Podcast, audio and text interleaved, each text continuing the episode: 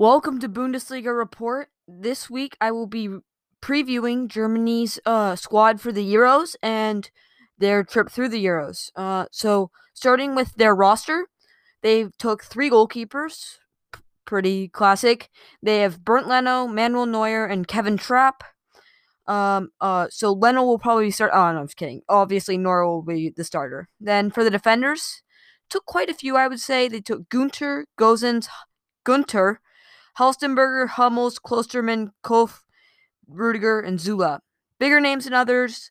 I'll t- get to my my starting eleven. I don't know what Jurgen Love will do. He has several formations that he's used in the past. I'm thinking he'll probably go four three three, but that's the lineup I'm choosing.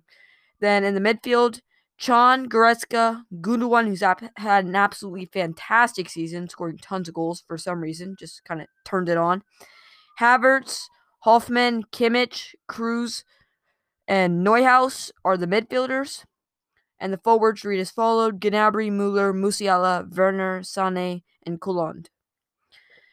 Uh, side note, Ter Stegen is out with an injury. He decided he will not. I mean, Neuer was obviously going to be the starter, so I mean, yeah, you wish you might have a better backup because you have two amazing goalkeepers, but uh, three great goalkeepers, you're not complaining.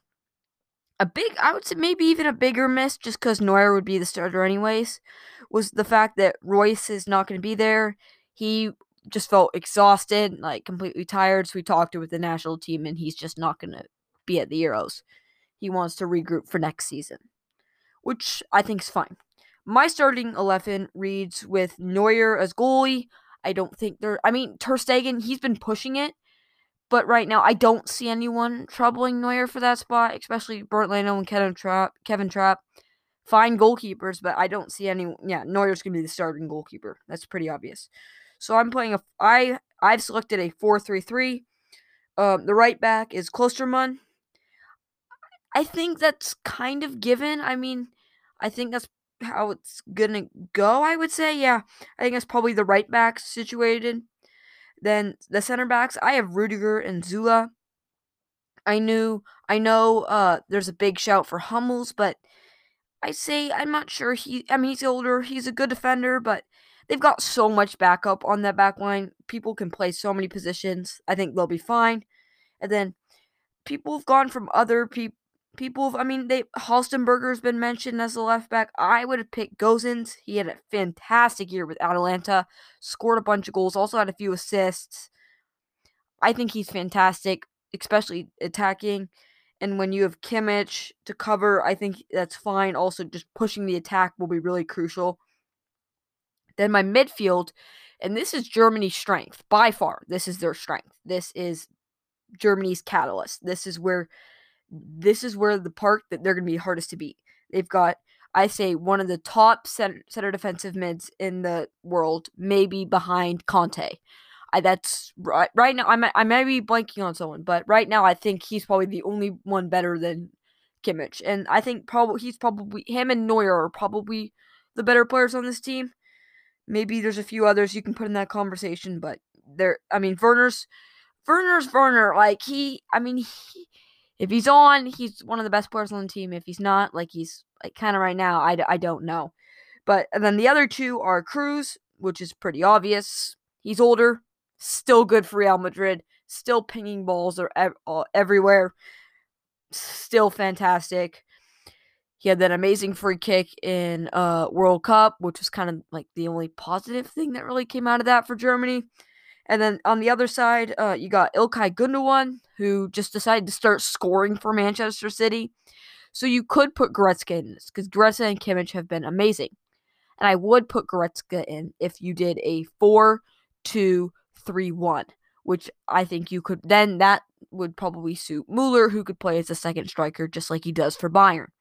But Mine, I have a front three with Sane, Gnabry, and Werner. Werner as the central striker, and Sane and Gnabry on the wings. I think they can flip flop.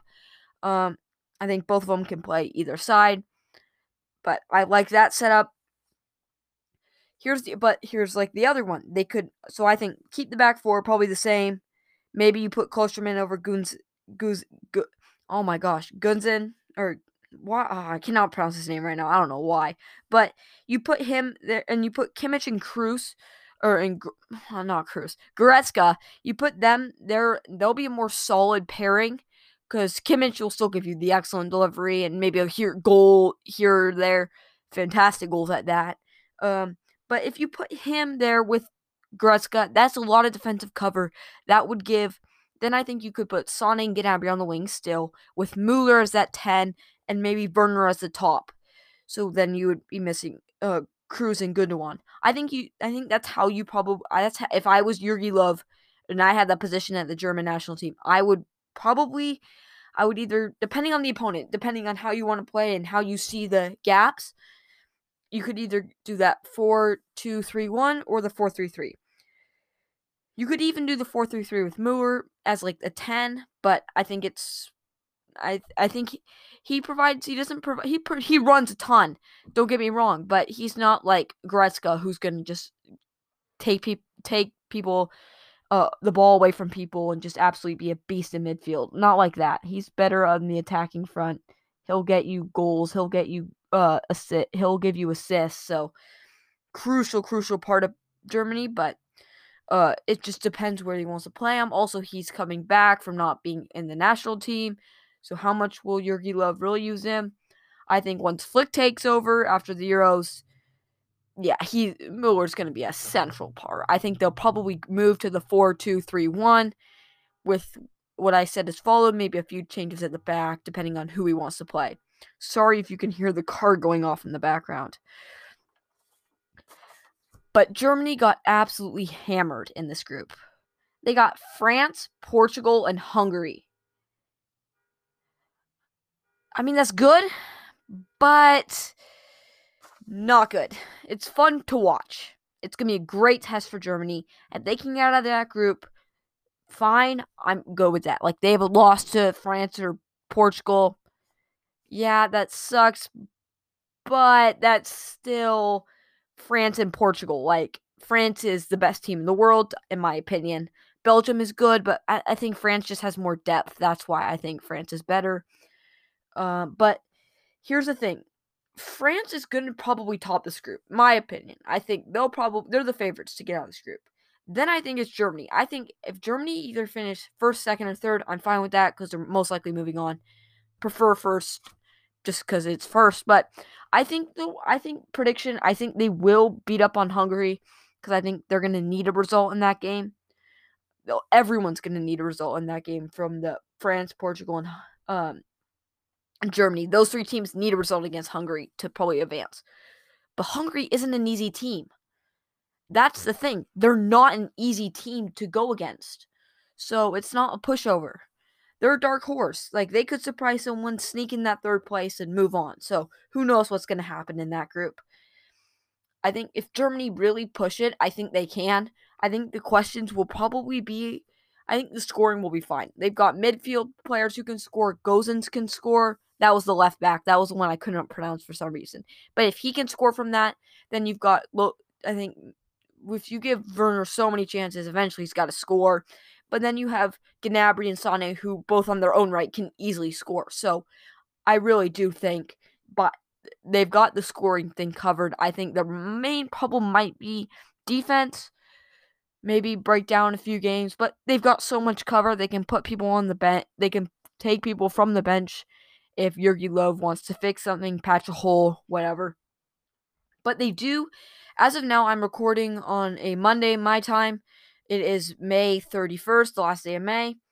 Uh, and on Wednesday, for me at least, uh, June 2nd, uh, Germany plays Denmark. And uh, this is one of the tester games. And they also have Latvia on June 7th, right before on uh, either June 15th or 16th. They kick it off. They kick Euros off or it could be 17th, one of those three days. But June 2nd versus Denmark. I'll preview this game real quick. Um, I, Denmark will send probably their best 11 out for at least a good part of the match. I think so will Germany. They need to get more familiarity. No, they have to get some familiarity. Oh my gosh, uh, I cannot talk today. But familiarity with the team. I think if they do that well, yes, I think they will do well in this game.